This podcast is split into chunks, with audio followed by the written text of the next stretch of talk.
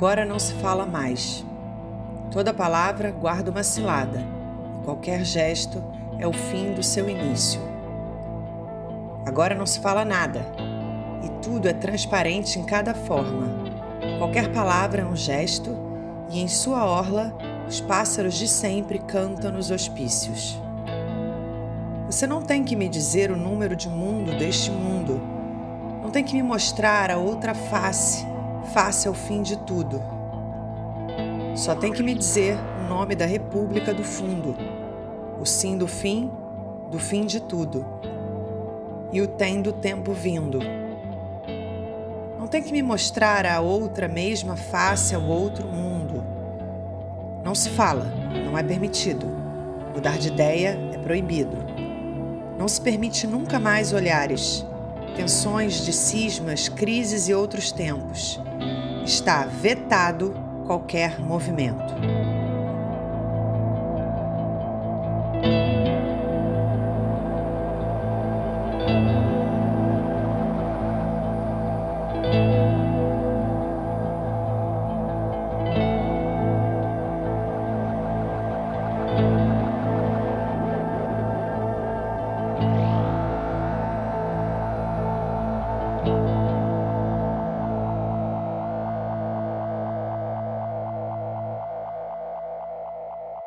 Sejam bem-vindos ao Rádio na Paisagem. Neste podcast, converso com artistas da dança, do cinema e das artes visuais sobre a influência da paisagem em seus trabalhos e as experiências que marcaram e tiveram impacto em suas poéticas espaciais. Meu nome é Gustavo Sirico e hoje eu vou conversar com o coreógrafo e bailarino Marcelo Velim. Nascido em Teresina e formado pelo mundo afora, Marcelo é atualmente uma figura incontornável na cena da dança contemporânea brasileira e internacional. Como artista independente, vivendo entre Teresina e Amsterdã, trabalhando do Japão aos Estados Unidos, do Chile à França, Marcelo está desde 95 à frente da plataforma Demolition Incorporada, baseada no campo, um espaço de residência e resistência das artes performáticas em Teresina, no Piauí.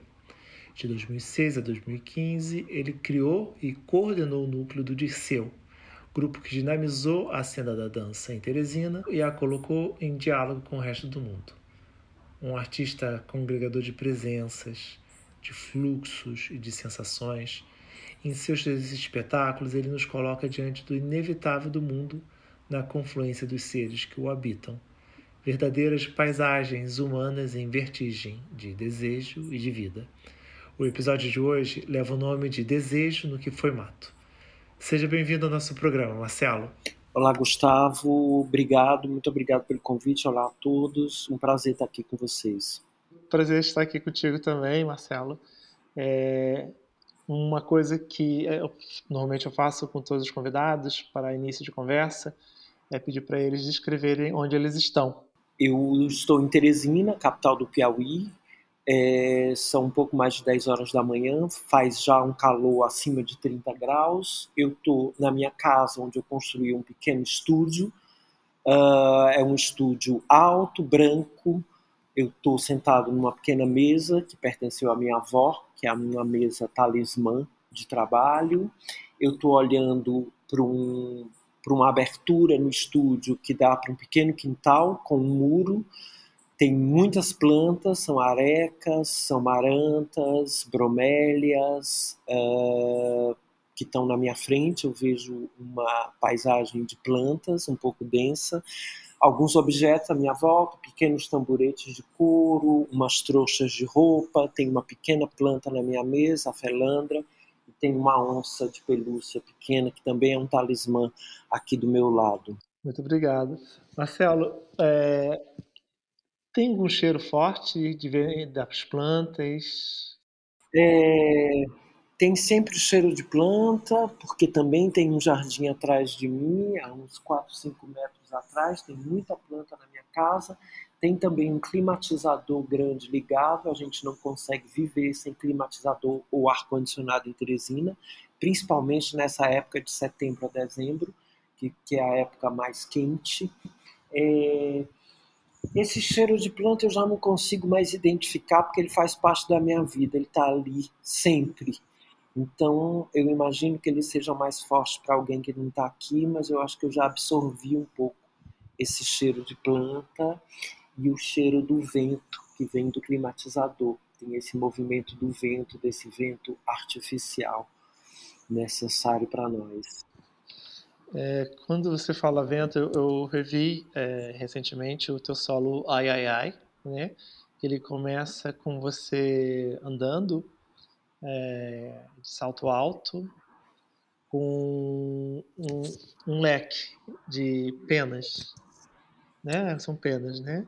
São, e, são penas. São dois leques brancos de penas, de penas brancas. E, e tem um barulho de cigarras. Isso. E eu fiquei curioso porque ao longo da peça existe o ato de abanar, uhum. de causar vento, é, tanto o vento que é para o vento para si, mas quanto o vento ao redor de si. E eu fiquei tem um momento que você tá com as, você abana as mãos como se estivesse secando-as no ar e depois, no final disso, você ah, mergulha suas mãos na água. Uhum. É, eu fiquei uh, curioso porque me fez conectar com a memória, porque eu não vi, eu vi muitos anos atrás, se não me engano foi no Panorama, lá no Rio de Janeiro, Festival Panorama, e eu tinha ficado com uma sensação, a imagem que eu tinha guardado era uma imagem na praia, de você andando, é, e tinha uma sensação de vento, mas era um vento marítimo, digamos assim, vento da, da praia. E revendo agora ficou forte o, o, vento desse calor, desse, dessa de lidar com a temperatura. E você é, você é nascido e criado em Teresina, é? Eu sou nascido em Teresina, mas não tanto criado. Quando eu tinha menos de dois anos, eu mudei para o Rio de Janeiro, fui morar na Praia Vermelha. Meu pai era militar e eu cheguei ali alguns meses, alguns, talvez algumas semanas, não tenho tanta certeza, antes do golpe de 64, que as uhum. famílias, né, as mulheres e crianças ficaram presas nesse prédio que pertencia, que eram só apartamentos de militares, famílias de militares. Eu não me lembro exatamente, eu tinha acabado de fazer dois anos quando aconteceu o golpe, mas de tanto me contarem, eu tenho uma imagem muito clara desse período e eu cresci na Praia Vermelha, falando de cheiro, eu tenho uma relação muito forte com o cheiro daquele lugar, da Praia Vermelha. Depois que eu voltei lá, já adulto, depois de um tempo sem ir, eu quase desmaiei, porque o cheiro foi muito forte, me veio muito uma memória, uma, uma uma sensação daquilo que eu vivi ali quando criança. Então, eu vivi lá até os nove anos. Depois, eu vivi um ano numa cidade no Maranhão chamada Carolina. Meu pai também foi transferido para trabalho. Ele estava construindo um pedaço da Transamazônica, que é aquele fracasso nacional foi aquele fracasso nacional. E eu fiquei um ano morando nessa cidade, que era uma cidade muito pequena, e foi onde eu comecei mais diretamente todo o meu trabalho com teatro, com dança, com representação. Eu me lembro aí já de montar teatros assim na lavanderia das casas. Tinha um grupo de amigos que eu ensaiava essas pessoas, então já fazia propostas de encenações, pegando lençóis, cortando papéis e fazendo toda uma visualidade assim teatral e é, foi ali que eu comecei, então eu tenho uma memória muito viva, muito querida desse lugar também me lembro muito de visitar a Transamazônica num avião bimotor com meu pai.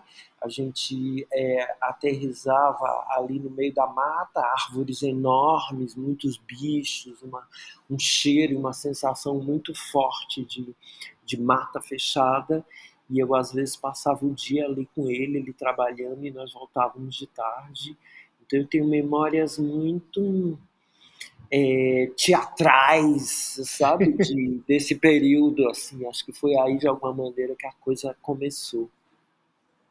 Que você, no lado do texto de, de introdução sobre a Demolition Incorporada, né, que ela foi criada em Nova York no inverno, 95, uhum. você, você usa uma, uma descrição que, que eu achei bastante curiosa, que é, você diz que foi aí que surgiu como é, referência ao processo do, do solo, ai, ai, ai, que surgiu como lugar, situação de trabalho.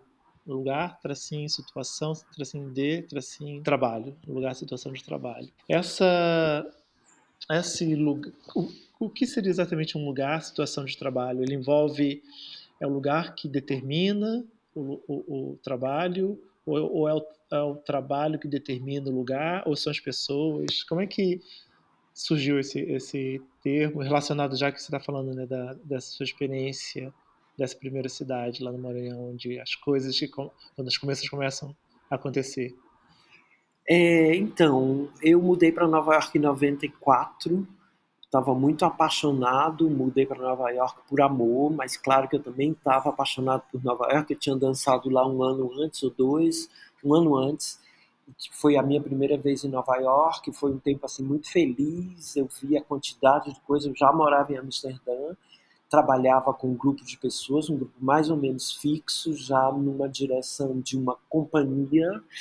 E aí, em 90 e no início de 94, ao final de 93, eu acabei uma peça, completei uma peça com esse grupo, chamava Febril, e resolvi tomar uma distância de todo esse lugar de conforto, todo esse lugar que eu já conhecia do meu trabalho, né, as salas que eu costumava trabalhar em Amsterdã, o dramaturgo, a maneira muito específica dos holandeses de trabalhar com a produção. Então, os próprios bailarinos, eu comecei a sentir que eu tinha que quebrar um pouco, eu já estava é, a minha criação já estava ficando determinada pelas pessoas que eu tinha. Eu sempre trabalhei muito com as pessoas, quer dizer, muito com o que vem das pessoas. Então eu resolvi, uh, aproveitando assim essas circunstâncias todas, mudar para Nova York para dar uma estudada, para ficar com meu companheiro na época e aí é, consegui uma subvenção para fazer um solo. Tinha vontade de fazer o meu primeiro solo mais longo e eu tomei a decisão também de não trabalhar a partir de uma ideia fixa, de uma coisa que se relacionava às vezes à literatura ou às artes visuais. Eu até então trabalhava com uma ideia, né, um princípio assim muito claro para começar as obras. Eu queria romper isso, eu queria fazer uma peça a partir do nada e que fosse para um lugar completamente desconhecido para mim. É, Nova York é uma cidade muito de muitos atrativos, é uma cidade muito dinâmica que te deixa num estado a mim, pelo menos, me deixou de excitação muito grande com relação não só à dança, mas todos os. Eu me lembro, por exemplo, que toda essa coisa de gênero, que nos anos 90 ainda não era como hoje em dia, a ideia das drag queens estava estava uma coisa completamente forte. Me lembro de ver o RuPaul no início de carreira fazendo apresentações em pequenos bares é, no East Village é, e a coisa toda estava tomando uma proporção assim bonita. Para mim aquilo era novo para mim aquilo era importante. A relação com as artes visuais eu comecei muito mais a frequentar museus a, a realmente entender uma relação entre a dança que eu estava fazendo e as artes visuais.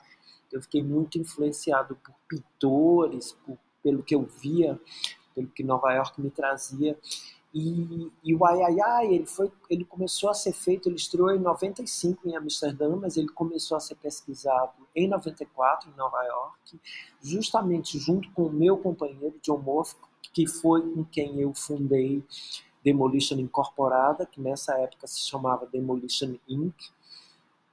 E ele foi pesquisado muito a partir dessas paisagens, desses lugares em Nova York. Eu todos os objetos desse solo, que são muitas roupas, muitos objetos, todos muito específicos.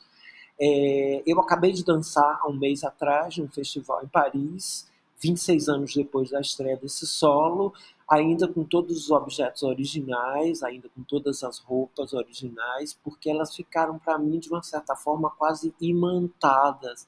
Elas têm ainda todo esse essa sensação desse tempo. Eu, esses objetos eles foram todos recolhidos em loja, em lugares, eles têm toda uma relação com, com a cidade. O Ai Ai Ai foi feito a partir de uma saudade, uma saudade do meu país, uma saudade da minha infância, uma saudade dos meus. E e ele hoje em dia é feito a partir de uma saudade da saudade, sabe? Você mencionou. Você mencionou a coisa das mãos, foi um solo que tinha assim como moto as mãos. Eu queria muito, estava me perguntando muito como é que a gente dança e coreografa a partir das mãos, que é justamente o que a gente mais usa para para estar no mundo, como é que a dança podia surgir também de um lugar de mão, mas não de um lugar funcional da mão, justamente um lugar mais exasperado quase. Então tem essa coisa assim de produzir vento, de dar para as mãos o lugar quase do desespero, quando eu abano as mãos e, e vou para a bacia d'água, é quase uma maneira de tentar acalmar uma exasperação dessas mãos, dessas mãos que talvez querem tocar, dessas mãos que querem assim é, alcançar alguma coisa. Quem te conhece tem muito presente ouvindo você, é, que quando você fala você tem as suas mãos são muito presentes, né? Você tem umas mãos sim, grandes, sim. né? É tipo são duas coisas que tem. É, é, são as suas mãos e o, e o, teu rosto, né? O teu olhar, né? Seu olho abre a sua, e suas mãos enfatizam. E, e vendo o ai, ai essa, essa, essa, e agora ouvindo você dessa, desses elementos, desse ser uma paisagem, ter duas evocações de paisagem, uma paisagem que é a paisagem da saudade, né, do Brasil, nesse momento que você está afastado do Brasil, é, entre a Holanda e os Estados Unidos, e, e a própria saudade da construção do processo, desse processo de recolher nas, nas esses elementos, que agora quase são objetos coordenadas, né, que estão, estão coordenadas de, de, de, de tempo e de espaço. E, mas eu estou curioso como, como é que você chegou a essa, esse lugar, situação de trabalho?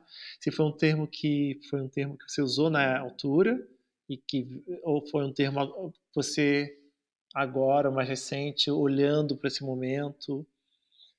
Porque é, o lugar ao mesmo tempo fala de lugar, é, lugar é lugar, ou seja, algo espacial, mas situação diz respeito a um, a um, a um tempo, uma junção né, de, de um um tempo no lugar específico em trabalho.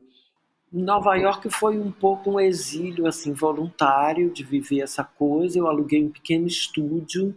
As coisas em Nova York só funcionam muito diferente é, do que em Amsterdã. Amsterdã geralmente a gente pode alugar, ou pelo menos na época alugava um estúdio durante dois meses que você podia ficar qualquer hora do dia ou da noite, podia sair quando quisesse. Em Nova York as coisas funcionavam por hora, então eu alugava o estúdio por hum. duas ou três horas, e aí eu tinha que chegar ali naquela hora para exatamente aproveitar as três horas.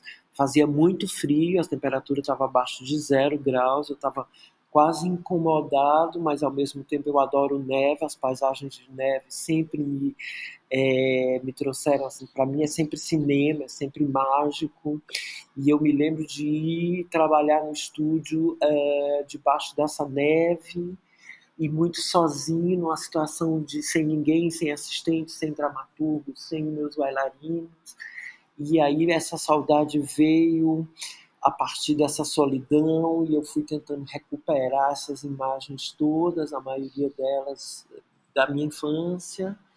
É, Nova York me proporcionando assim outras visões. Eu me lembro que um dos artistas que eu conheci nessa época, que tinha acabado de morrer, é o David Voshnarovich, que agora as pessoas ah. começaram a falar dele. Na época ele era totalmente underground, poucas pessoas, era mais ali o pessoal do East Village gay que conhecia. E o trabalho desse cara me influenciou muito no pensamento para o ai ai ai, justamente comecei a falar de gênero, comecei a falar da minha sexualidade, talvez pela primeira vez nesse solo. É, tem um outro artista americano que vivia em Roma, que chama Cy Twombly, que, que pinta branco sobre branco, são camadas de branco, que inspirou esse trabalho também. Eu comecei a pensar ele, muito inspirado pelo Twombly, é, em coisas brancas, é, sobre um chão branco, coisas brancas que desaparecem numa imensidão branca. Esse branco na época tinha muito a ver com essa neve, essas paisagens de neve que são muito estrangeiras para mim. Né? Eu tinha 23 anos quando eu vi a neve pela primeira vez e é uma coisa que ainda me parece assim miragem, sabe? Quando eu vejo, apesar de já ter visto muita neve depois desses tempos, né? É... O Ai Ai Ai foi uma coisa assim muito foi muito uma coleção de experiências que estavam já no meu corpo, que foram saindo, e coisas que foram entrando novas e que foram atravessando a minha maneira de ver e sentir o mundo, porque é uma peça que tem muito a ver comigo, mas muito a ver com o mundo que eu habito, ou talvez o mundo que eu queira habitar uma certa poética que é muito minha, mas que tem a ver com o mundo em volta e com as outras pessoas. Eu, por exemplo, estava trabalhando em Nova York, ensaiando, buscando, e aí um dia voltando para casa, descendo a Thompson Street, onde eu morava, eu encontrei o Karim Ainus, que é meu amigo de adolescência. É um Sim. amigo muito querido há muito tempo. E que estava ali em Nova York, morando na mesma rua, por coincidência, na mesma rua que eu morava, e já começando a fazer cinema. E aí a gente se reencontrou e eu pedi o Karim para vir para o estúdio. Daí a gente começou uma parceria que deu em dois filmes que foram feitos dele para o Ai Ai Ai, e ele foi uma pessoa que também me trouxe muita relação, a gente estava ali já conversando muito sobre o que a gente queria fazer com nossas carreiras, com nossas ideias, e hoje em dia o Karim faz o cinema dele de uma maneira assim bem bem presente, bem forte né, na cena de cinema mundial e tem essa coisa de ter sido um trabalho de reencontro, de reencontrar é, coisas e pessoas.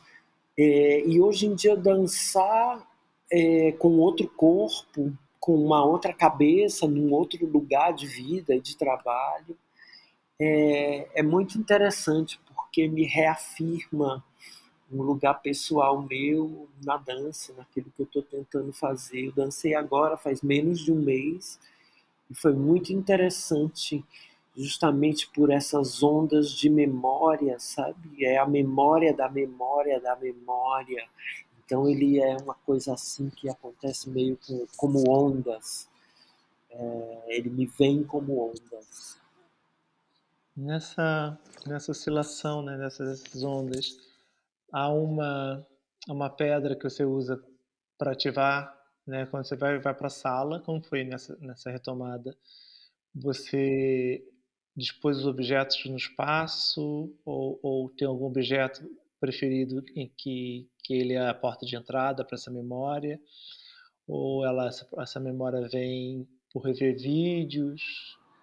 Como que são é essa... muitos, são muitos objetos, muitos sapatos, leques, pompons, bacia d'água, tem um alto-falante, tem lápis, tem toalha, tem saias, tem paletós, tem vestidos, tem perucas, tem muita coisa. Tudo é muito específico, tudo é colocado sistematicamente em lugares muito específicos. O solo é todo muito, uh, é uma partitura muito definida é, eu continuo fazendo exatamente como ele foi criado, mesmo que de algumas vezes eu bata contra algumas opções. Tem coisas que eu jamais faria de novo agora, né? Tiveram escolhas que eu jamais faria de novo igual, mas eu respeito porque elas foram feitas, porque de alguma maneira elas ainda são consequentes para mim. Eu começo arrumando, eu começo arrumando espaço, os objetos lugares muito específicos e agora nessa retomada foi engraçado porque eu fazia muito tempo, fazia mais de 10 anos que eu não fazia, e eu achava que eu ia ter que fazer muito devagar, não sabia exatamente como retomar. E aí no dia que eu hum. retomei, eu coloquei as coisas mais ou menos nos lugares, e aí falei, vou fazer ele inteiro. Mesmo sem lembrar de algumas coisas, mesmo sem estar preparado com algumas coisas, e aí fiz ele inteiro ele ainda todo muito desequilibrado, né, assim, faltando pedaços, ainda com umas, uns vácuos assim na minha memória e no meu corpo também de estar fazendo isso, mas eu fiz ele inteiro para retomar. É como uma experiência, sabe? É como hum. é como um abraço que você dá em alguém que você não vê há muito tempo. E aí depois, nos próximos dias, você começa a conversar com essas, essa pessoa é, sobre o que você precisa conversar, sobre o que, que, precisa ser falado, mas primeiro tem um abraço assim que é um que é um reencontro físico mesmo e que aí depois vai ser depurado nas conversas. Foi um pouco assim que eu retomei agora. Me fez quando você falou sobre é, sobre os pedaços, né? É, sobre essa é, de, de encontrar como um todo que se abraça e que depois você vai percebendo já no segundo momento os pedaços que ainda não estão ali e que vai, vai vão sendo é, preenchidos ou, ou, ou, recolocados me fez pensar no, no processo contrário também que, que o, o próprio nome da Demolition Incorporated é, sugere que é a demolição. E aí você fala que né, nos, é, que essa demolição, esse nome veio por conta de todo o processo que é demolir um, um edifício, que é demolir uma parte, como é que é, é toda uma até uma coreografia, né, nesse processo de, e que é a remoção de um volume que tem uma forma específica e, e que se fala palavras suas para ali naquele contexto fazer ressurgir um outro, né? Essa essa é, e me fez pensar no, no, no Mata Clark, que esse artista é, chileno-americano, se não me engano, que, que trabalha justamente com criação de vazios dentro de, de, de, de prédios, né? É, que tem uma coisa de como reutilizar é, os buracos, fazer buracos para como o todo se reorganiza, ou como o todo se torna mais visível. Então, é, e ao mesmo tempo, ele tem uma característica interessante que ele também criou espaços que criam um, um, é, digamos, as, as estacas do espaço onde vai acontecer alguma coisa, como um restaurante que ele, ele co-criou, que era o restaurante Food, comida em português, em que artistas era uma maneira de era, organiz, era gerenciado e o staff era composto por artistas e era um lugar em que era uma maneira desses artistas viverem é, em Nova York, ou seja, com uma fonte de, de renda, e ao mesmo tempo criava um espaço de discussão, de convivência. E eu sinto que, vendo nos seus trabalhos mais recentes, em relação ao AI, tem algo que que não sei se se diferencia, mas, mas, mas que, que me faz pensar agora nessa, nesse todo que se abraça, que é a, a criação de um todo que permite o abraço, mesmo que seja um abraço não premeditado, não que não existe ainda e que só existirá quando o público chegar. Me faz pensar, por exemplo, de repente ficou tudo preto de gente, ou a batucada, que são peças que, que, envolvem grandes elencos, em que existe um espaço específico onde estão convivem os performers e o público.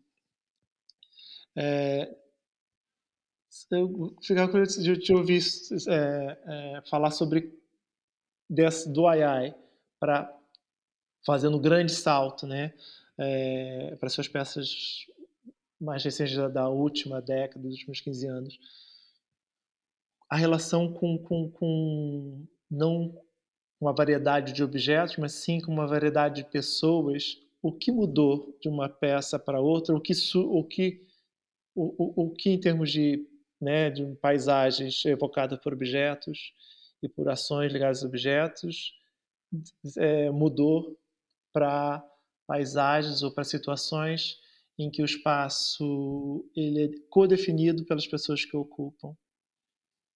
Então, pois é, Demolition veio disso mesmo, dessa ideia de demolição dos prédios, que para mim é um processo coreográfico, né? As dinamites são colocadas especificamente num tempo e espaço para explodirem, para que caia um volume de prédio, porque geralmente tem outros prédios em volta. Eu fiquei muito fascinado por esse processo que eu via como coreográfico e também pelo fato de que essas demolições são processos muito caros, então eles só acontecem quando tem já a ideia de um outro lugar, de um outro volume, de um outro prédio que vem, que vai ser construído naquele lugar. Então, a ideia de demolição, ela tá sempre, ela não tem nada a ver com destruição, ela tem a ver justamente com retirar um volume de um certo espaço para colocar um outro, que vai vir novo, que vai propor uma outra coisa. Isso me me interessou muito e realmente foi a base de todo esse trabalho do Demolition Incorporada, que foi pensado muito mais como plataforma, eu já não aceitando a situação companhia de dança e também ao mesmo tempo não querendo fazer o meu trabalho sozinho. O meu trabalho realmente é de aglomeração, é de ajuntamento, ele tem uma característica que é de ajuntar pessoas, de fazer parentescos, sabe? De propor dentro dessa, desse lugar uma relação assim mais próxima. Hoje em dia, por exemplo, o campo é um espaço dedicado a residências artísticas. A gente tem apostado na ideia de uma arte da convivialidade, uma coisa de estar junto para criar junto, uma coisa de se misturar de uma maneira bem próxima, sabe? Para ver o que, que surge daí. Então, esse processo de demolition veio tudo daí. É, esse salto do ai para o preto de gente, o ai foi criado em condições, né? Eu morava só especificamente na Europa, a Europa também estava num momento que tinha na Holanda tinha muito mais dinheiro para as artes, a gente recebia duas, três subvenções por ano. É, em vários, vários momentos eu fiz três peças por ano, porque eu tinha dinheiro para fazer isso porque a coisa realmente era muito mais confortável, inclusive do que é hoje em dia. É, e aí era uma coisa que para mim foi a minha escola. Eu fiz muito, né? Eu já tenho mais de 50 peças feitas. É, nesse período dos anos 90 eu fiz muitas peças, então eu pude testar muita coisa, eu pude experimentar muita coisa, eu pude, eu pude tomar muito risco, e isso foi realmente assim a minha escola de coreografia. É, depois que eu voltei, que eu aceitei um convite aqui do Teatro João Paulo II, na periferia de Teresina, no Disseu, justamente, em 2006, a coisa mudou muito. Eu estava há 20 anos na Europa, vivendo numa condição muito confortável, muito protegida, muito. É uma condição quase estilizada, sabe? Parece que a gente não toca o real ali, é tudo muito protegido, é todo um outro mundo. Eu vim para cá, para o Piauí, para Teresina, nessa época considerado o estado mais pobre do Brasil, uma cidade quente, uma cidade sem muito atrativos turísticos, uma cidade pouco visitada por turistas, então é uma cidade que troca muito pouco com fora, é, numa condição assim muito dura, né, uma condição de muito pouca cultura, muito pouca educação, muito pouco lugar para fluir um pensamento ou um encontro. Mas foi justamente o bairro do Disseu, que é a maior periferia de Teresina, tem quase 300 mil habitantes, uma periferia assim politicamente muito arrojada, tem muitas é, iniciativas de grupo, de pessoas politicamente que estão articuladas no sentido de fazer alguma coisa acontecer. É, essa periferia ela tem um pouco mais de 40 anos, mas é uma cidade, é um mundo em si. É, e foi ali, no Teatro São Paulo II, no início da criação do Núcleo do Disseu, que para mim parece que a vida bateu com as cores reais, sabe? Eu senti na minha pele o mundo chegando, eu senti no calor, eu senti num, quase uma violência que existia naquele bairro, eu senti no nível de de pobreza, no nível de desinformação, mas ao mesmo tempo uma potência enorme, um olho que brilha, que era diferente do que eu estava acostumado na Europa. Então existia uma urgência, uma necessidade que era latente, que estava ali, que não precisava ser explicado, que não precisava mandar e-mail com coisa escrita, que estava ali. E aí para mim foi uma uma mudança enorme de paradigma, de sensação, uma reorganização total de minha pessoal e do meu trabalho, mas eu sinto que o meu trabalho saiu dessa redoma de vidro e entrou numa esfera do real, na esfera do possível, na esfera do que tinha a ver comigo, de uma política assim do corpo, uma política do confronto, do encontro, do estar ali, sabe, do pega para capar. É, isso foi muito importante, eu sou muito agradecido. A experiência toda do Disseu foi a minha maior escola e eu acho que é a minha maior obra. Eu não tinha nenhuma experiência com esses órgãos públicos, com essa coisa toda administrativa. E não tinha nenhum plano já predeterminado e isso foi surgindo assim a partir da necessidade, a partir do que eu via, a partir do que eu conversava com aquelas pessoas que estavam ali iniciando um processo de formação que não era uma formação só comigo, era uma formação horizontal mesmo, onde a gente aprendia um com o outro, onde muita gente esteve ali também trazendo coisas, e eu sinto que a gente até reorganizou essa ideia de como aprender e do que, que a gente aprendia. Eu já comecei a falar do, do, do núcleo do Disseu aí, fiz um salto justamente entre o ai, ai, ai e pensando no preto de gente que você também mencionou. Eu comecei, meu trabalho começou a ter assim essa sensação do toque.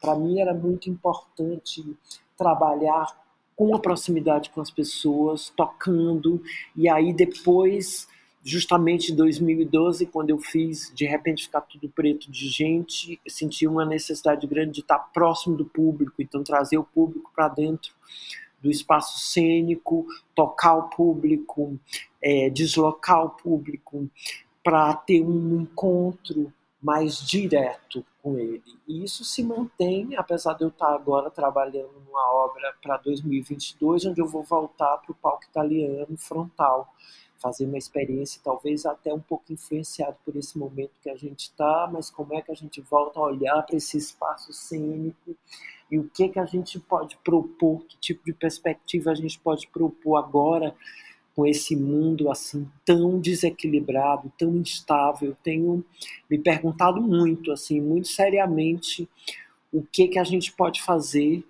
o que que a gente precisa fazer mesmo, sabe? Porque é claro que eu tenho quase 60 anos, eu tenho mais de 40 anos de, de trabalho, eu posso continuar fazendo, né? Eu sei de alguma maneira fazer, mas eu acho que é muito importante e tem sido realmente um entrave agora. O que fazer? O que honestamente fazer para além dessas maquiagens, dessas coisas assim que você bota uma coisa ali, puxa uma outra coisa dali, faz um, um jogo estético interessante e faz uma coisa afetiva interessante e aí cria uma obra. Para mim é muito importante que essas obras cheguem de alguma maneira nas pessoas, que essas obras suscitem alguma coisa no mundo, porque eu acho que não dá mais para a gente ficar só fazendo o nosso trabalho a partir dos nossos próprios princípios, dos nossos gostos pessoais, das nossas relações com outras pessoas eu fico sentindo que a gente tem que friccionar cada vez mais essa posição de artista no mundo e realmente trabalhar pesado para ver o que que a gente precisa agora. Como é que a gente pode fazer alguma coisa que realmente faça alguma diferença nesse mundo tão tão desigual, tão dilacerado, tão instável em seus paradigmas. Isso me faz lembrar é, a Terra o homem, a luta. Uhum, sertão. Né? né? Que foi um período que você teve de 2006 a 2013 em torno de desse, dessa, da, dessa os, os, os, sertões, né, do Euclides da Cunha, uhum. em que, que fala justamente de uma de uma comunidade que perante uma ameaça externa, perante não respeito à sua autonomia, é, se rebela e resiste arduamente a um tamanho muito maior do que ela. E nesse, nesse romance há uma descrição separada da, do território onde esses homens estão, essa população, essa, é, essa quem são feitos esse, esse povo que resiste e a luta desgarrada contra contra um poder, né? O poder, no caso, o, o poder é, do governo federal ali na Guerra de Canudos. E essa, quando é, assim, é, uma coisa que eu acho muito forte na, na sua, na, cada vez que eu vou ver uma obra tua, é que há uma algo que corre, que que, que escorre também, corre, escorre, mas que corre para mim que estou vendo e que, que meio que me convoca, mesmo que eu não saiba é, para onde aquilo pode me levar, né?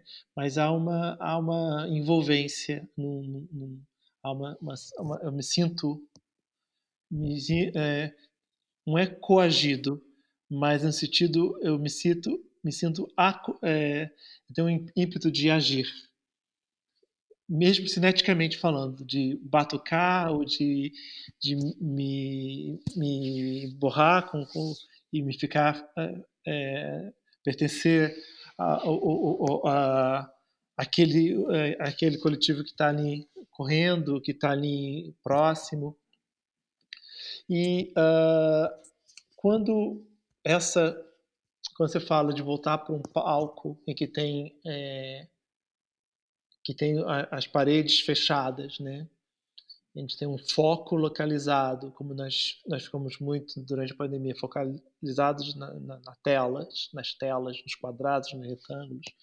Então, há um, uma, uma relação de tamanho definida, organizada, em, é, com escalas definidas ou, ou, ou equidistantes, proporcionais. E pensar em todo o seu passado, da coisa que explode, que vai para fora, que vai além, e que até mesmo, por exemplo, na, na não sei se era na dança doente, em que a relação do espaço parecia que a o, o lado esquerdo né, de como a, as ações aconteciam, tinha, o espaço era expandido é, para o que acontecia na plateia, mas tinha um lado esquerdo do palco que parecia que, se não me engano, não tinha nenhum elemento, tinha só mais ocupado por ações, enquanto o lado direito que tinha um painel, que tinha um músico, então tinha espaços que ponto de escape, ponto de fuga. É... Quando me faz pensar se, se, em termos de espaço, um espaço que fecha, um espaço que abre. Quando você vem para. Eu estou conversando com você, né, Marcelo, da cidade de Amsterdã. Eu cheguei a comentar isso antes de a gente começar a gravar. E é onde e uma coisa aqui em Amsterdã é que quando você, eu estou numa sala, tem uma cidade ao meu redor e a cidade não entra na minha casa porque existe isolamento. Mas você está falando do isolamento agora pelo Covid? Não, isolamento acústico, o, o, isolamento arquitetônico, o isolamento é, mesmo o isolamento da temperatura. Curiosamente, existe muita propaganda aqui de você quer se isolar bem, compre um bom isolador. Aí tem aqui propaganda em vários cantos que é o isolamento térmico, uhum. que cria um isolamento acústico e que cria também relacionado ao individualismo, que é super forte aqui, de cada um no seu pedaço. Sim. Ninguém se ouve. Amsterdã é uma cidade muito úmida, é uma cidade construída sobre a água. Então, essa história do isolamento é uma coisa que vem de muito tempo. Também é uma cidade fria e que tem muito vento. Né? Tem, tem tempestades de vento que derrubam pessoas dentro do canal, que derrubam árvores, que arrancam janelas. Eu já vi ventos assim fortíssimos em Amsterdã. Então, essa coisa do isolamento é uma coisa que já faz parte da constituição deles como povo. Né? Agora, Amsterdã tem as maiores janelas que eu já vi no mundo.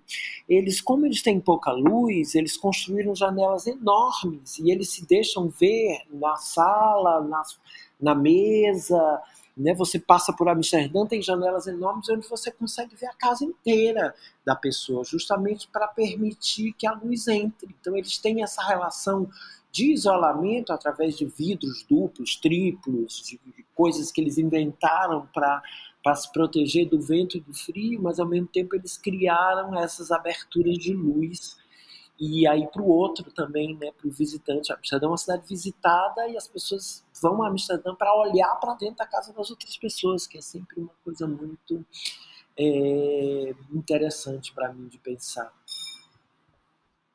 E, e, e, como você vê, você está tá pensando nessa peça agora futura, de voltar para o palco, então para né, bem essa, digamos, uma grande janela aberta, né? Mas com, com, com seus limites é, limitados. Você está indo por onde? É, nesse momento eu estou muito amarrado, muito entravado assim com essa obra, me perguntando muito. É, surgiu de um desejo de habitar as matas do Brasil, os lugares mais ermos, mais desconhecidos, as matas fechadas, densas, um pouco até essas imagens clichês dos europeus com relação às matas brasileiras, a ideia toda do que, que habita as matas, as divindades, os sons, os animais, as plantas, de pensar o que, que é isso. Mas nesse momento eu estou exatamente em residência, uma residência de duas semanas, com os, com os performers dessa obra, mas estamos bem amarrados, bem duvidosos, bem sem nada ainda, sabe? Nos perguntando mesmo como abordar, como entrar nisso de uma maneira que não seja representativa, de uma maneira que não seja ilustrativa, de uma maneira que de alguma, que de alguma forma possa suscitar uma questão de colonialismo, quer dizer, de como a gente é visto, porque você estava falando dos Sertões, né, que foi a trilogia a partir do livro de Euclides da Cunha que eu criei de 2003 até 2010 com as três obras, que é Sertão de 2003, Buldense de 2006 e Matadouro de 2010, que eu continuo apresentando. Agora, recentemente, com música ao vivo, com um quinteto de cordas ao vivo tocando pra gente. É, quando você nasce no Piauí, Gustavo, é muito estranho, porque o Piauí por muito tempo foi considerado, e eu acho até que ainda tem um pouco disso, esse lugar quase assim sujeito a uma piada, né? É um lugar que eles dizem de gente feia, de calor, que não tem nada, que é o fim do mundo. A gente normalmente já é, é já relacionam a gente ao fim do mundo, ao cu do mundo. E aí, é, quando eu voltei para cá, o que me deu assim muito forte foi um orgulho de ter nascido aqui e de ser daqui, que é uma coisa que eu mantenho cada vez mais forte, sabe? As pessoas dizem assim: ah, me veem assim, talvez eu tenha um, um jeito, um trato mais europeu, mais civilizado. Ah, você é de São Paulo? Você é do Rio de Janeiro? Eu digo, não, não sou de São Paulo nem do Rio de Janeiro, que o Brasil existe muito mais outros Brasis do que esse. Aqui em Teresina, você tem que lutar duas vezes contra a colonização. Você é colonizado pelo Rio e São Paulo, inclusive tem gente que tenta falar como carioca ou como paulista, para poder, né, porque a contemporaneidade é São Paulo e Rio, e tem o colonialismo que você sente dos, dos centros europeus. Então, assim, é duplamente você brigar contra uma coisa, sabe? E você tentar é, falar para as pessoas que você vem de um outro lugar e que aqui as coisas são diferentes. Eu não acho que é melhor ou pior do que nenhum lugar, mas é diferente. Então é muito complicado. Eu tenho muito orgulho de ser daqui. É uma opção muito clara para mim de trabalhar aqui, justamente me aproveitando de uma certa precariedade, me aproveitando de um jeito de ser daqui, de trabalhar no calor, de trabalhar numa certa pobreza, de trabalhar num certo caos, assim, uma dinâmica que é muito a nossa, que também é muito afetiva. O piauiense ele é muito afetivo, tem um olho que brilha, sabe? Tem menos complicação na cabeça, tem menos teoria, menos conversa na cabeça, a coisa é muito, às vezes é passa até pelo som, a gente faz som, a gente faz mungango, né? Eu estou muito numas de recuperar as palavras que a minha avó me ensinou, que são palavras daqui. Eu estou muito numas de não ser do Rio e de São Paulo, sobretudo não ser um brasileiro do Rio e de São Paulo. E eu ainda fico muito impressionado como as grandes instituições, as grandes coisas brasileiras são centradas ali no sul do país, né? E a gente fica aqui sempre com esse lugar. Tem gente que vem aí de programas de televisão, não sei o quê, tentar fazer documentários. Eles sempre olham para a gente como se a gente fosse uma coisa assim estranha, longe característica de um país um pouco mais primitivo, rudimentar, tem uma ideia quase nostálgica, um pouco poética desses outros lugares longe. E eu acho que a gente não está longe de coisa nenhuma. Nós estamos aí na mesma latitude do Rio de São Paulo. Nós estamos produzindo coisas. É um centro menor, é um centro menos rico, é um centro menos exposto né, aos mares que vão para a Europa, aos navios que chegam da Europa com as mercadorias para que vão consolidar nossos, os nossos fazeres e seres, né? Então assim é muito complicado essa coisa falando de dentro, fora, aberto, fechado, né? Mas eu sinto que aqui tem um lugar muito aberto, isso assim quando eu visitei as paisagens do sertão na pesquisa para essa trilogia, eu fiquei muito encantado assim com a beleza e uma sofisticação de uma paisagem árida, de uma paisagem de chão cortado, de umas paisagens de árvores que quase não mexem porque não tem vento, é uma coisa seca, é uma coisa quase desidratada, também de sentido, e essas paisagens ainda me emocionam muito e ainda me trazem um sentido estético para o meu trabalho e para a minha obra, que é de novo que eu estou procurando aqui nessa. Marcelo, eu tinha pedido para você antes, antes de se encontrar, né, de pensar em experiências de paisagem que tivessem sido fortes. E, e agora me, é, você está falando desse, né, desse, desse reencontro, desse encontro com, com, a paisagem, né, a paisagem né, de onde você vem, de, de, de, de, que te constitui, que constitui ainda cada vez mais esse lugar onde você, de onde você fala. É, é, há um, essa experiência de paisagem, é uma experiência que está acontecendo sobretudo agora, ou ela se religa na sua na sua trajetória, né? De criança ou de adolescente, ou, ou é dessa do início, ou, ou, é antes, quando você passa por outros, outros lugares? Que, que experiência te vem à cabeça quando eu te, eu te pergunto uma paisagem marcante, uma paisagem que tenha marcado a tua biografia? Eu, eu acho que eu sempre fui muito curioso e muito atento assim para o que estava em volta, entende? Eu acho que a gente vai se fazendo artista do momento que a gente começa a fazer alguma cognição, sabe? Eu acho que a gente já vai trocando com o mundo e pegando coisas para si, tentando entender e processar essas informações.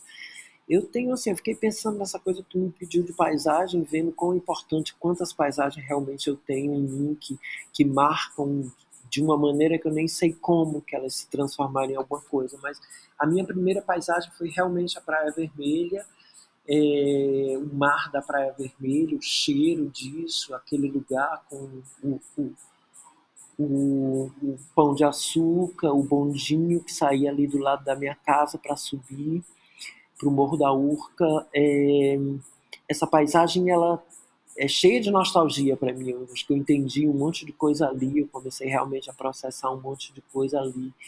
Com a, o começo dessa trilogia em 2003, o aproxima, a minha aproximação com a obra do Euclides da Cunha, eu comecei a pensar essa paisagem de sertão, porque no livro a paisagem ela foi uh, aliada dos dos canudenses, né? Ela ajudou a esconder as pessoas, ela ajudou na luta, porque eram tropas armadas que vinham do sul do país, justamente, né, de São Paulo, para acabar com essas pessoas que estavam ali, que eram consideradas rudimentares, que eram consideradas eles não sabem o que estão fazendo.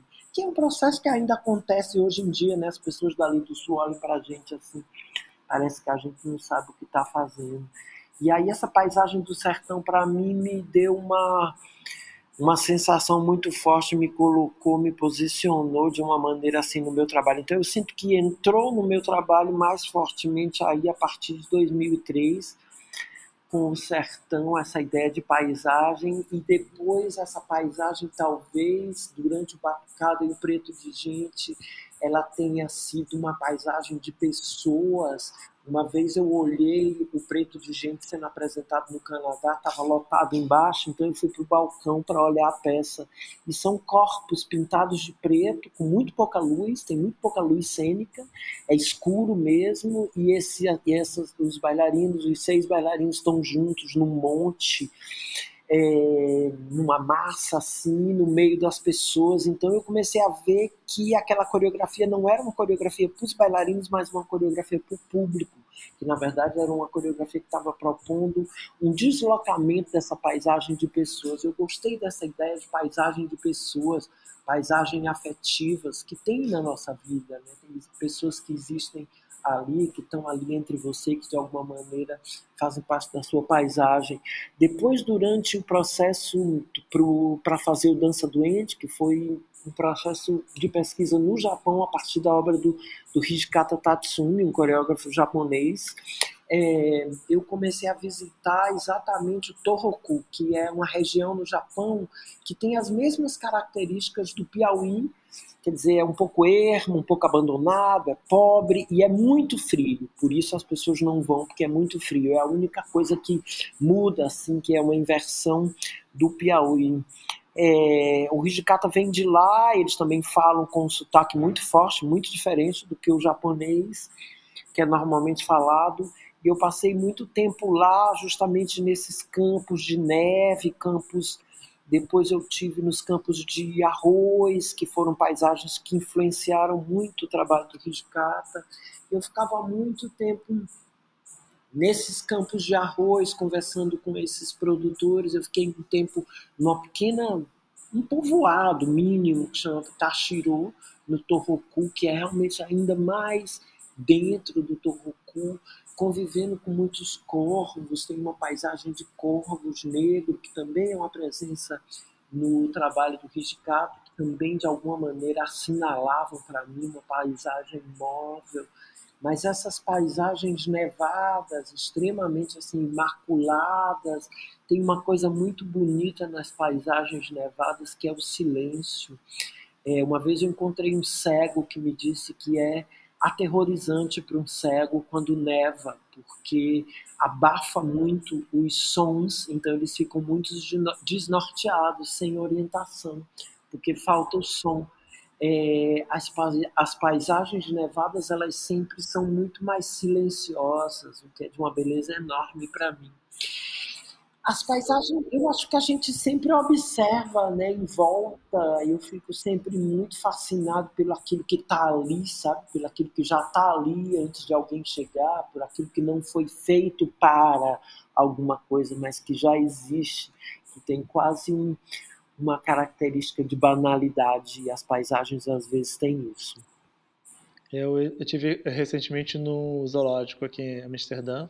é maravilhoso esse zoológico, maravilhoso. É, e tem um, um, Foi muito curioso estar porque tem, um, uma, tem um, uma, um lugar que é são das borboletas. E no momento que você entra nesse borboletário, a umidade é, é, de repente é como de repente você chegar no Brasil, sobretudo assim no, no verão aquele calor que te envolve e que te faz suar de imediato. De uhum. imediato, todos os cheiros te invadem e você está ali dentro como aquelas borboletas. Com vontade de tirar o casaco e andar por ali e tipo, oh, por um momento está, está em casa. É, essa, essa, essa envolvência de que, né, do que o, que o sol nos faz, que o calor nos, nos, nos, nos dá, né? É, o Brasil é muito, muito, como você falou, muito diversificado. De, talvez uma pessoa mais do sul ainda não tenha é, não tenha essa sensação de chegar, sair desse, dessa umidade. Depende também da época. Mas me fez, é, curiosamente, quando você estava falando, você falou assim, que o cego fica desnorteado, sem norte. Né? Uhum. E você está falando do norte do Japão e você está falando do norte do Brasil. Uhum. Né? Se bem que a gente não pode mais falar desnorteado, né? Porque o desnorteado é com referência ao norte, que é a Europa. Então a gente tem que falar hoje em dia dessulizado, alguma coisa assim, sabe? Para falar, porque ninguém pode mais mencionar o norte, que o norte é a colonização. É uma coisa, mas nós estamos no nordeste do Brasil, para a gente é muito norte exatamente em contraponto ao sul do Brasil. Exato, exato. E quando, é, quando você chega num lugar, é, um lugar novo, você acabou de chegar nesse lugar, você busca alguma coisa específica ou, ou, ou, ou é, são os teus olhos que, que, que buscam, é o cheiro? Ou você dorme primeiro? Eu geralmente viajo, eu gosto muito de estar em lugares que eu nunca estive, mas eu geralmente viajo com muito pouca, muito pouco desejo, com muito pouca expectativa, com muito pouca bagagem, sabe? Eu fico muito querendo ver o que que vem para mim dali que eu não posso esperar, que eu não sei o que é. Eu tenho muita crença naquilo que a gente não sabe que existe, mas que existe, que vem para você, o que tem que vir para você. Não é nada místico, não, é só uma sensação assim de do que, que uma paisagem, um lugar, um povo pode te oferecer. Para mim é sempre um lugar de abertura para aquilo que vai chegar e que eu não tenho a menor ideia do que é e de onde vai vir, de como vai vir. Ontem um trabalho que, que você apresentou na Casa França Brasil, já se vão alguns anos. Uhum. Nenhuma novidade a esse respeito. Exatamente. Nenhuma novidade a esse respeito. é esse o nome da obra. E que você retoma, né? É, que é uma instalação, que você retoma a, a um encontro do seu trabalho com a obra do Torquato Neto. Uhum. E o mito lendário né, do Cabeça de Cuia, uhum. que é identidade da cidade de Teresina, né, que é a terra natal tanto do poeta quanto tua. Né. E o que me ficou forte é, é, tinha uns tonéis que os bailarinos entravam, que tinha água, mas tinha um, um momento que quando quando é que surgia essa, essas frases, né, como um homem desesperado andando à margem do rio. Uhum. E, e, e, a gente está chegando no, nosso, no fim do nosso programa, está né, é, remarcando aqui, e então a gente está chegando à margem desse tempo, né, que a gente esteve junto. Mas eu, eu, eu sempre tenho uma coisa com você, Marcelo, que é as frases que você escolhe quando você tem que dizer alguma coisa. Você tem uma coisa de, de ênfase, né? tem uma coisa de fazer surgir. É... Só que fazer surgir não é necessariamente pelo modo fálico de pá, né? literalmente de colocar em evidência uma coisa, mas, mas fazer ela surgir quase como se fosse uh, o sopro de algo, a poeira de algo, o, o, o, o, emergir de algo. E se fosse, se fosse, fosse criar para gente uma margem, como correndo sol a pino pela avenida, e deu-se que um dia que eu matei o homem desesperado na margem do rio Paraíba. Se você fosse criar uma, uma, uma, uma frase, margem de rio para gente, que frase você nos ofereceria?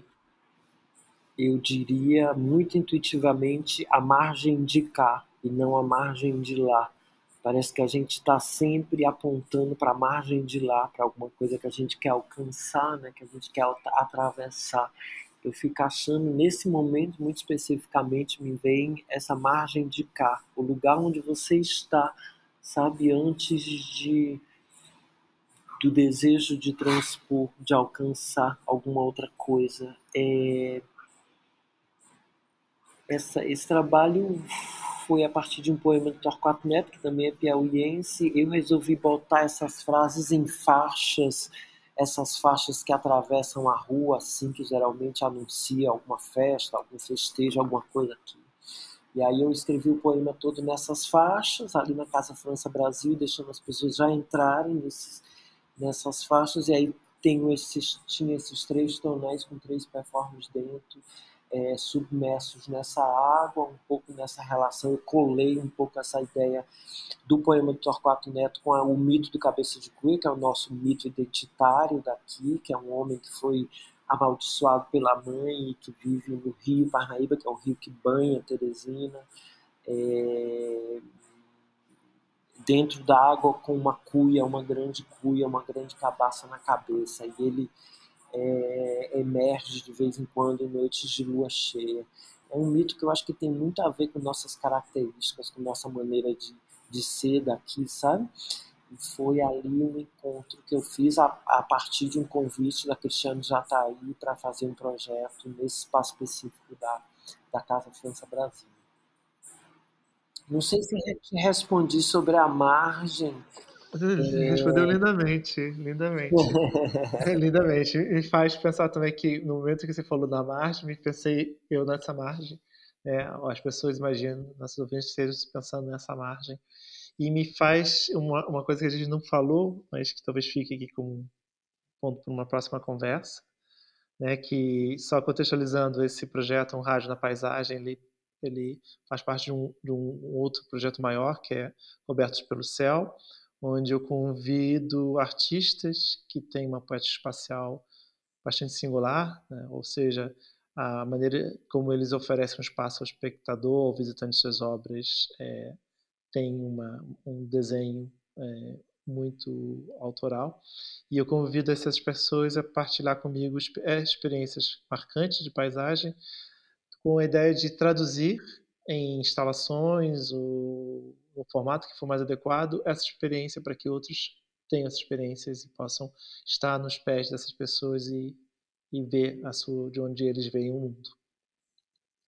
Então, quando é, você falou dessa, dessa margem, eu me, me, me coloquei já de imediato no, no, nessa imagem. E logo eu imaginei, é, me imaginei nu nessa margem. Hum. Que é um, um, recurso que, não sei se é recurso, mas em muitas de suas peças, esse corpo esse corpo está nu. Esse corpo está nu com algum endereço às vezes, mas ele está ele tá pelado. É, nessa paisagem. E a gente está passando o nosso tempo, mas eu tinha curiosidade é, de talvez começar esse papo só para para delinear mais, ou não delinear essa margem, mas de trazer mais um elemento. Esse homem que está na margem, esse nós que estamos aqui, é, onde, é, como é que se relaciona a nudez? Ou, ou, ela, ou ela já agora não, não, não vem ao caso? É, Para mim, a nudez é muito importante, é um estado de destituição. Né? Não é só estar despido de roupas, não é só o corpo que está despido, tem, uma outras, tem muitas outras camadas que também estão despidas aí. A nudez tem um pouco esse lugar assim, é como a gente vem ao mundo e é como a gente vai voltar, sabe? Tem aí uma, um surrender, uma rendição a alguma coisa que para mim parece muito interessante, tanto na vida como no palco, como nas obras, a escolha de, de fazer é, peças, são muitas peças nu. Primeiro é porque eu tenho acreditado cada vez menos em figurino, a ideia de figurino como alguma coisa que tapa, como alguma coisa que leva para algum lugar, como alguma coisa que ornamenta e depois porque tem esse estado assim de fragilidade ao mesmo tempo uma força enorme quando você vê um corpo nu no palco. Eu, nesse momento, estou sentado aqui na minha mesa, praticamente nu, só tenho um pequeno pedaço de alguma coisa assim cobrindo meu sexo, porque faz calor, mas porque geralmente eu opto por estar nu, por estar aqui no nosso clima, com menor é, quantidade de roupa. Eu trabalho muito assim já, quando a gente trabalha em Teresina, a gente já trabalha praticamente nu, ou mesmo nu, porque é uma necessidade. Então isso foi se impondo e eu acho que assim, sem querer tirar o espaço que existe de erotismo, no corpo nu, que eu acho que a gente tem que considerar. Eu não acredito nesse negócio de nudez artística, nudez neutra. Tem um termo que o povo inventou aí para falar de coisas que eu não entendo nada, sabe? Essa coisa, não, estou nu, mas é uma nudez neutra. Não existe é, nudez é, neutra. Não, não tem tesão, né? Não existe nudez sem tesão. E eu acho que é importante trazer o tesão para cima. O tesão é o que nos move. Eu acho que a gente tem que uhum. parar com esse purismo colonial de achar que não tem uma, né? Nós somos atraídos, o corpo ele pede o olhar, ele, ele troca ali uma energia. Então, assim, para mim a nudez é uma maneira de fazer peças sem gastar com figurino e sem ter ninguém que faça coisas para ornamentar bailarinos, para ficarem mais sedutores mais atrativos e mais contemporâneos, né? Assim, teve uma época que todo mundo dançava o tempo inteiro com tênis, então, assim, não entrar nessa e também para destituir, para tirar, para deixar esse corpo o mais perto possível dele mesmo, digamos, mas também para oferecer ao público uma possibilidade de olhar para as genitálias e de se confrontar e de sentir tesão e de sentir repulsa, né? Os meus corpos não são só corpos belos e sensuais, eu muito é, concretamente também escolho corpos que estão fora assim de uma visão do belo, justamente para tentar é, suscitar outras coisas. Isso é um pouco a história do nu que eu acho que vai continuar no meu caso, sabe, Gustavo? Eu vou continuar. Sim. Eu gostei dessa tua imagem de um homem nu nessa margem de cá, porque é uma você não espera nada e nem tem nada para dar. E esse estado eu acho de uma potência enorme, sabe? Quando você não tem nada para oferecer e nada para necessitar, é só um estar ali que eu acho que é um pouco ideal, um pouco tópico, né? Um pouco ilusório, mas que é uma, uma imagem bonita de uma paisagem bonita. Marcelo, muito obrigado. Foi um prazer ter você aqui. Que é... vamos seguir com a... não vou falar mais nada porque você já falou tudo, tá? Muito obrigado a você, Gustavo, e a vocês todos que ouviram. Um prazer sempre conversar, tentar encontrar e seguirmos, né? Sim. Oh, muito obrigado, Marcelo. Obrigado, Gustavo.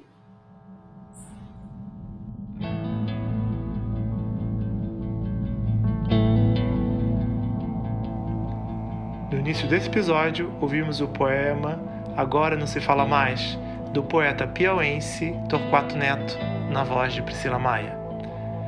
E terminamos a entrevista de hoje lembrando da nossa equipe técnica. Sem eles não estaríamos aqui.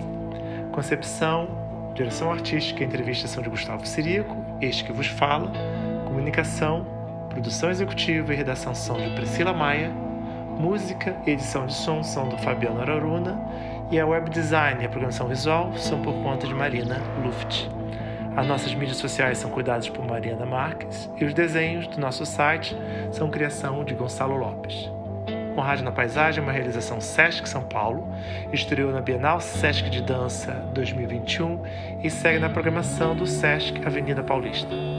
Conta com a produção da Dos Voos, Soluções em Arte e Design, e com o apoio do programa Third, do DAS Research, da Amsterdam University of the Arts. Muito obrigado por continuarem conosco e até a próxima!